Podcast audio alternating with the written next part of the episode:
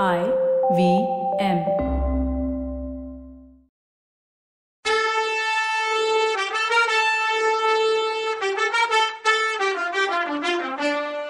வணக்கங்க. நான் கவிதா பேசுறேன். வெல்கம் டு கதை பாட்காஸ்ட் சிவகாமியின் சபதம் இது எபிசோட் நம்பர் முப்பது. இந்த எபிசோடோட டைட்டில் வஜ்ரபாகுவும் புலிகேசியும். வைஜெயந்தி பட்டணத்தை கொளுத்த வேணான்னு சமண குருமார்கள் சொன்னதை புலிகேசி அலட்சியம் பண்ணதும் குருமார்களுக்கு போர்க்களத்துல இருக்கவே பிடிக்கல. புலிகேசி கிட்ட கொஞ்சம் பேசினப்புறம் அவர்கிட்ட சொல்லிட்டு அவங்க திரும்பி போயிட்டாங்க. சளுக்க சக்கரவர்த்தியா அவரோட முக்கியமான படை தலைவர்கள் கூட சேர்ந்து நாம பார்க்க போற இந்த தருணத்துல இந்த ஜைன குருமார்கள் பாசறையில இருந்து போயிட்டத பத்தி தான் பேச்சு நடந்துட்டு இருந்துச்சு அப்போ. வானளாவ பறந்துட்டு இருந்த வராகம் அதாவது பன்றி கொடிக்கு கீழே விஸ்தாரமான கூடாரத்தின் நடுவுல தந்த சிம்மாசனத்துல மணிமகுடம் தரிச்சு புலிகேசி மன்னர் கம்பீரமா உட்கார்ந்துட்டு இருக்கார் சிம்மாசனத்துக்கு ஏத்தாப்புல ரத்தின கம்பளத்தை தரையில விரிச்சு ஏழு எட்டு பேர் உட்கார்ந்துருக்காங்க அவங்க படைத்தலைவர்கள் இது மாதிரி பெரிய பதவியில இருக்கவங்களா இருக்கணும்னு அவங்கள பார்க்கும்போது தோணுச்சு. அவங்க எல்லார் கண்ணும் பயபக்தியோட புலிகேசியோட முகத்தையே பார்த்துட்டு இருந்தது புலிகேசியும் அவரோட படை தலைவர்களும் பேசின பாஷையில தமிழும் பிராகிருதமும் கலந்திருந்தது. பிற்காலத்துல இந்த கலவை தான் கன்னட மொழியாச்சு. லட்சணம் தான் இந்த திகம்பர சாமியார்கள் என்னதான் நினைச்சிட்டு நம்மளோட கிளம்புனாங்கன்னு தெரியலையே. இவங்க இஷ்டப்படியே யுத்தத்தை நடத்தினா உருப்பிட்ட மாதிரி தான்னு புலிகேசி சொன்னாரு. அவங்க போனதே நல்லது. அவங்க நம்மளோட வந்துட்டு இருந்தா யுத்தம் செய்யவே முடியாது.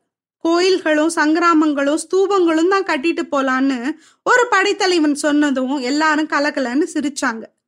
சிரிப்பு அடங்குனதும் இன்னொரு படைத்தலைவன் ஜைன முனிவர்களை அனுப்பிட்டோம். சரிதான். ஆனா புத்த பிட்சு இஷ்டப்படி தானே யுத்தம் நடத்துறதா ஏற்பாடுன்னு சொல்லிட்டு புலிகேசி முகத்தை உத்து பார்த்தான். ஆஹா அது வேற விஷயம். பிட்சுவோட யோசனையை கேட்ட வரைக்கும் நமக்கு எந்தவித நஷ்டமும் இன்னும் வரல. எந்த விஷயமும் தப்பா போகலன்னு சொன்னாரு புலிகேசி. அப்புறம் எதிர்த்தாப்புல இருந்தவங்கள ஒருத்தனை குறிப்பா பார்த்து நம்ம ஒற்றற்படை ரொம்ப லட்சணமா வேலை செய்யுது போலயே பிட்சு அனுப்புன தூதனை நம்ம ஆளுங்க கண்டுபிடிச்சு கூட்டிட்டு வர்றதுக்கு பதிலா அவனையில இல்ல நம்மளை தேடி வந்திருக்கான்னு சொன்னப்போ குரல் யூஸ்வலை விட இன்னும் கடுமையா இருந்துச்சு. அந்த ஒற்றற்படை தலைவன் ஒரு நொடி தலை குனிஞ்சிருந்துட்டு அப்புறம் நிமிந்து புலிகேசிய பார்த்து ஏதோ தப்பு நடந்திருக்கு.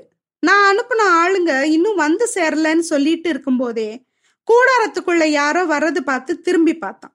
ஆஹா இதோ வந்துட்டாங்களேன்னு சொன்னான்.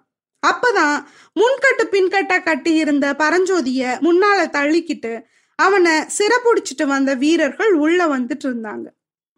அதை பார்த்த புலிகேசி என்ன இது? என்னது இது? இந்த பையன் யாருன்னு கேட்டது பரஞ்சோதி காதுல இடி மாதிரி சத்தமா விழுந்துச்சு. ராஜாதி ராஜனான புலிகேசி மன்னர் ஒல்லியா உயர்ந்த ஆகிருதியும் வத்தி ஒலந்து எலும்பெல்லாம் தெரியற மாதிரி இருந்தாரு பார்க்க அவரோட முகம் இரும்பு மாதிரி மனசையும் தயவு தாட்சண்யம் பார்க்காத கொடூரமான குணத்தையும் பிரதிபலிச்சு வெளியில காட்டுச்சு. கோவப்பழம் மாதிரி செவந்து அனல் கக்குன அவரோட கண்ணை பார்க்கும்போது தூர திருஷ்டி உள்ள அதாவது தொலைநோக்கு பார்வை உள்ள கண்ணுன்னு தெரிஞ்சுது. அதாவது பேசிக்கா அவரை யாரும் ஏமாத்த முடியாதாமா? புலிகேசியோட முகத்தை பார்த்ததும் நமக்கு ஒரு குணம் தகப்பா இருக்கு. இந்த முகத்தை எங்கேயோ பார்த்துருக்கோமோ? என்னன்னு நாம யோசிக்கும் போது கம்பீர கலையோட கடூரம் கலந்த இந்த முகத்தையும் அறிவொளியோட கோவ கனல வீசுற இந்த கண்ணையும் வேற எங்கேயும் பார்த்திருக்க முடியாதுன்னு நமக்கு தோணுது. சரி இதே மாதிரி முகம் வேற யாருக்காவது இருக்கும்னா அது யம தர்மராஜனுக்கு தான் இருக்க முடியும்னு முடிவுக்கு வர முடியுது. புலிகேசி முன்னாடி கொண்டு வந்து நிறுத்தின பரஞ்சோதியும் அதே முடிவுக்கு தான் வந்தான். பரஞ்சோதிய புடிச்சிட்டு வந்த வீரர்களோட தலைவன் சத்ராச்ரய புலிகேசிக்கு வணக்கம் சொல்லிட்டு வடபெண்ணை நதிக்கரையில உள்ள புத்தமோட தலைவர் இந்த பையனை சக்கரவர்த்தி கிட்ட கூட்டிட்டு போக சொன்னதுல இருந்து நடந்தத விவரமா சொன்னான். இதெல்லாம் விவரமா கேட்க புலிகேசிக்கு பொறுமை வேணுமே. அதெல்லாம் அவருக்கு எங்க? அதுக்குள்ள குறுக்க பூந்து அதெல்லாம் இருக்கட்டும். இவன் யாரு? எதுக்காக இவனை இங்க கொண்டு வந்தீங்கன்னு கர்ஜிச்சார். வீரர் தலைவன் நடுங்கின குரல்ல நாகநந்தி பிட்சு கிட்ட இருந்து சத்ராத்ரயருக்கு ஓலை கொண்டு வந்ததா? இந்த பையன் சொல்றான். இதோ அந்த ஓலைன்னு வழியில பரஞ்சோதி கிட்ட கைப்பத்தின ஓலைய புலிகேசி கிட்ட கொடுத்தான். புலிகேசி ஓலைய பிரிச்சு கவனமா படிச்சாரு. அப்ப அவரோட முகத்துல ஆச்சரியமும் குழப்பமும் மாறி மாறி தெரிஞ்சுது. ஒரு தடவைக்கு ரெண்டு தடவை படிச்சு பார்த்த அப்புறமும் தெளிவாச்சான்னு தெரியல. அவர் ஓலையை படிச்சப்போ அவருக்கு ஏத்தாப்புல இருந்த பழைத்தலைவங்க எல்லாம் தேமேன்னு அவர் முகத்தை பார்த்துட்டே நடக்கிறது ஒன்றும் புரியாம உட்காந்துட்டு இருந்தாங்க. பரஞ்சோதிக்குன்னா சொல்லவே முடியாத குழப்பம் உள்ளுக்குள்ள. அவன் நாகநந்தியோட ஓலையை எடுத்துக்கிட்டு கிளம்பினப்போ இந்த மாதிரி எதிரிங்க கிட்ட புடிப்பட்டு எதிரி மன்னன் முன்னால நிக்க வேண்டி வரும்னு நினைக்கவே இல்லை. அந்த எதிரியோட படை பாசறையில வஜ்ரபாகுவ பார்த்ததும் அவர் போற போக்குல சத்ராஜ்ராய புலிகேசி கிட்ட நஜத்தை உள்ளத உள்ள மாதிரி சொல்லுன்னு சொன்னதும் அவன் குழப்பத்தை இன்னும் அதிகமாக்கி மண்டையை பிச்சுக்க வச்சுது. இன்னும் நாகநந்தி தாங்கிட்ட ஓலை கொடுக்கும்போது சொன்னது வேற ஞாபகம் வந்துச்சு. அது இன்னும் தலை சுத்துற அளவு போச்சு. இந்த ஓலைய நீ சத்ராஜ்ராயர்கிட்டயே நேர்ல கொடுக்கணும். வேற யார்கிட்டையும் கொடுக்க கூடாது. அவரை நீ ஒருவேளை வழியிலேயே பார்த்தாலும் பார்க்கலாம். எப்ப எந்த வேஷத்துல அவர் இருப்பார்னு சொல்ல முடியாது. அவரை எப்படி நீ பார்த்தாலும் ஆச்சரியப்படாதன்னு நாகநந்தி சொன்னதும் அவளுக்கு ஞாபகம் வந்துச்சு. சரி அவர் சொன்னதெல்லாம் ரைட்டு. நாகநந்தி சொன்ன சத்ராஜ்ரயர் இந்த வாதாபி சக்கரவர்த்தி புலிகேசியா? நாம கொண்டு வந்திருந்த ஓலையில உள்ள விஷயம் அஜந்தா வண்ணக்கலவையை பத்தி தான் பேசுதா? இல்ல இதுல ஏதாவது பெரிய ரகசிய சூழ்ச்சியில நாம ஆப்டுக்கிட்டோமா? அப்படின்னு பரஞ்சோதி எக்கச்சக்கமா குழம்பி போயிருந்தான்.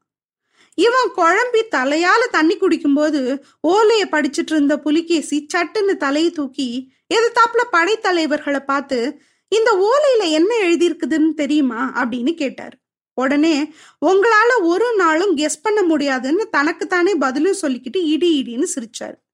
இடி முழக்கம் டக்குன்னு நிக்கிறது மாதிரி சட்டுன்னு சிரிப்பையும் நிறுத்திட்டு பரஞ்சோதிய கட்டுண்டு நிக்கிற பரஞ்சோதிய உத்து பார்த்தாரு. புலிகேசியோட கழுகு கண்கள் கூரிய பார்வையோட பரஞ்சோதி மனசை உத்து பார்த்த மாதிரி இருந்துச்சு.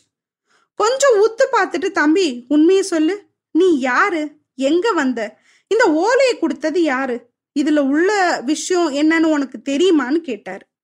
சரா மாதிரியே கேள்வியை கேட்டதும் அந்த கேள்வியில ஒன்ன கூட புரிஞ்சுக்க முடியாம அமைதியா நின்னா பரஞ்சோதி. இத பார்த்ததும் புலிகேசியோட கோபம் அதிகமாயிட்டே இருந்துச்சு. அதை பார்த்த படைத்தலைவர்கள்ல ஒருத்தன் புள்ளையாண்டா செவிடு போல இருக்குன்னு சொன்னான். இன்னொருத்தன் ஐயோ இவன் ஊமைன்னு சொன்னான். அதெல்லாம் இல்ல. நம்ம பாஷை புரியல. அதான் முழிக்கிறான்னா இன்னொருத்தன். அப்போ புலிகேசி ஆமா அப்படிதான் இருக்கணும். ஜைன முனிவர்கள் எல்லாரும் கோச்சிட்டு போனதுல இது ஒரு டிஸ்அட்வான்டேஜ் அவங்க இருந்தா எந்த மொழியா இருந்தாலும் மொழிபெயர்த்து சொல்லியிருப்பாங்க. போட்டும். இவனை கொண்டு போய் சிறையில போடுங்க அப்புறம் பாத்துக்கலான்னு சொன்னவரு திடீர்னு வேணா இங்கேயே இருக்கட்டும். கொஞ்சம் முன்னாடி வந்திருந்த வீரன் வஜ்ரபாகுவை உடனே போய் கூட்டிட்டு வாங்கன்னு சொன்னாரு. உடனே வஜ்ரபாகுவை கூப்பிட ஆள் போனப்புறம் புலிகேசி படைத்தலைவர்களை பார்த்து இந்த ஓலையில என்ன எழுதியிருக்கு தெரியுமா? கேளுங்க இந்த அதிசயத்தை. இந்த ஓலை கொண்டு வர்ற பையன் கிட்ட அஜந்தா வர்ண ரகசியத்தை சொல்லி அனுப்பணுமா? ரெண்டு வருஷம் நான் அஜந்தா குகையிலேயே வாழ்ந்திருந்தாலும் அந்த புத்த பிட்சுக்கள் கிட்ட இருந்து வர்ண ரகசியத்தை என்னால தெரிஞ்சுக்கவே முடியல. பிட்சுக்கள் அவ்வளோ பத்திரமா அந்த ரகசியத்தை பாதுகாக்கிறாங்க. அப்படி இருக்கும்போது இந்த பையன் கிட்ட அதை சொல்லி அனுப்புங்கன்னு இதுல எழுதியிருக்கு. இந்த எழுத்து என்னவோ பிட்சு எழுதின மாதிரி தான் இருக்கு. இதை பத்தி நீங்க என்ன நினைக்கிறீங்க மைத்ரேயரேன்னு சொல்லிக்கிட்டே புலிகேசி ஓலைய ஒற்றற்படை தலைவர்கிட்ட நீட்டினாரு. மைத்ரேயன் ஓலையை வாங்கி கவனமா படிச்சான்.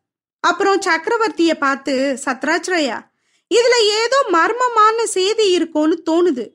பையனை விசாரிக்கிறபடி விசாரிச்சா தெரிய போகுதுன்னு சொன்னான். அழகுதான் போங்க மைத்ரேயரே. பையனை எப்படி விசாரிச்சாலும் அவன் சொல்றது நமக்கு வழங்கினாதான் உண்டு.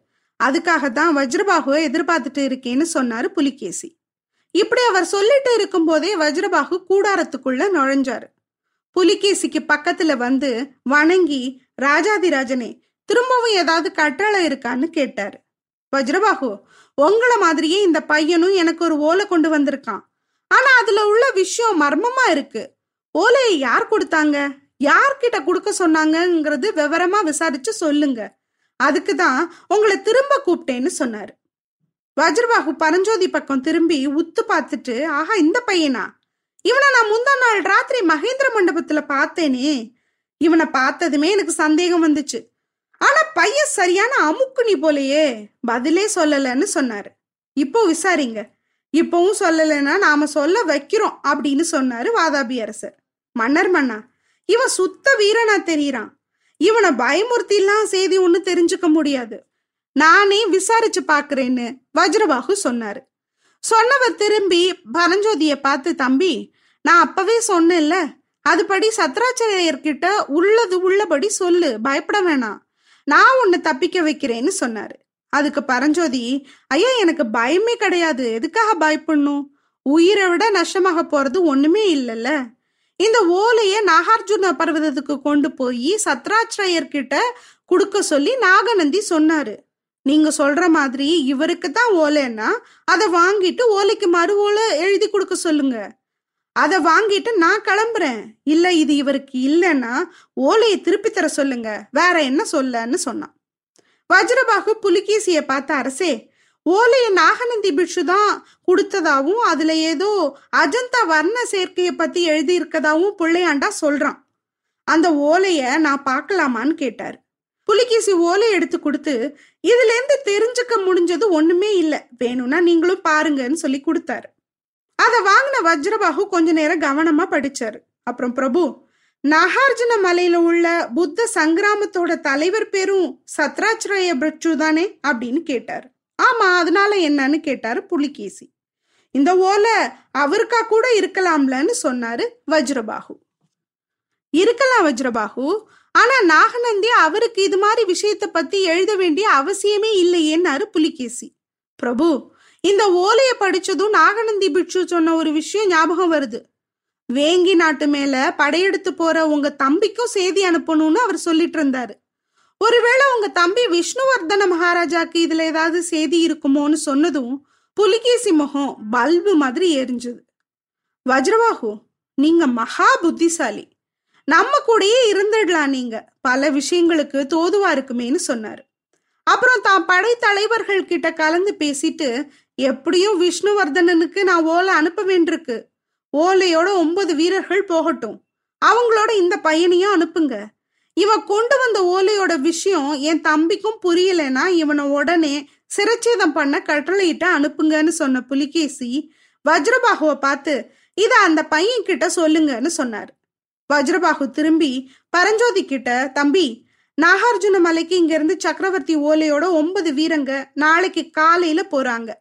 அவங்க உன்னையும் கூட்டிட்டு போவாங்க. நீ கொஞ்சம் கூட கவலைப்பட வேணாம். நாளைக்கு ராத்திரி உன்னை அநேகமா நான் வழியில சந்திப்பேன்னு சொன்னாரு. சார் வஜ்ரபாகு சார் நீங்க ஹீரோ மாதிரி இருக்கீங்களே சார்.